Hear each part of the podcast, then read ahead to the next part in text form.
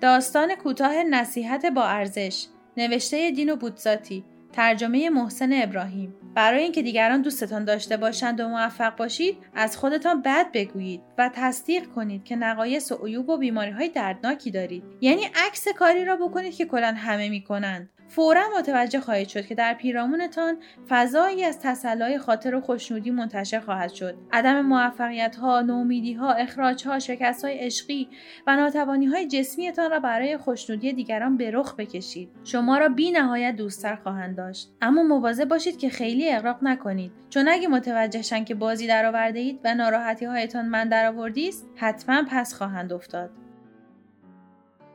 برای ارتباط با ما آیدی صوفی underline کاپل را در اینستاگرام جستجو کنید.